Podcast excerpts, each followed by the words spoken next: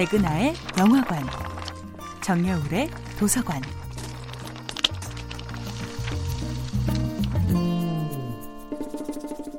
안녕하세요.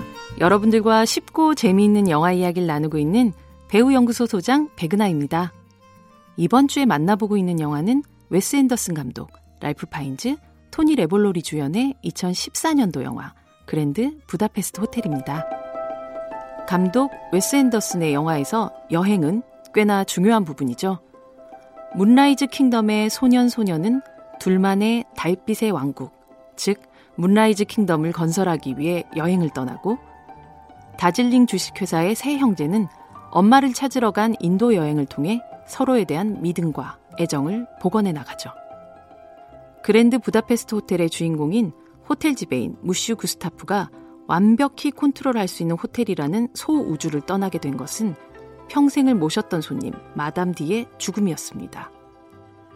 그렇게 세상으로 여행을 떠난 구스타프는 사랑하고 믿었던 존재를 위해 어쩌면 생애 마지막일 수도 있는 엄청난 모험을 감행하죠. 감독 웨스 앤더슨에게 여행은 영화를 만들기 위한 가장 중요한 단계라고 합니다. 그랜드 부다페스트 호텔을 만들기 위해서도 영화에 대한 아이디어를 얻기 위해 여기저기로 여행을 떠났는데요. 1909년에 지어진 함부르크 호텔, 1860년에 지어진 비엔나의 호텔 임페리어를 보며 전성기의 유럽이 항유했던 문화를 느끼기도 했고, 체코 프라하에서는 국제 호텔 컨시어지들의 모임인 황금 열쇠 동맹의 멤버들을 만났죠. 투숙객들에게 보다 최상의 서비스를 제공하기 위해 만들어진 호텔 지배인들만의 핫 라인인데요.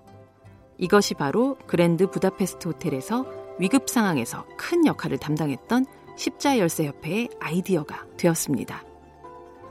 그리고 체코, 헝가리, 비엔나, 독일 등의 동유럽을 여행하던 끝에 영화의 주요 무대가 되는 그랜드 부다페스트 호텔의 장소를 발견하게 되는데요.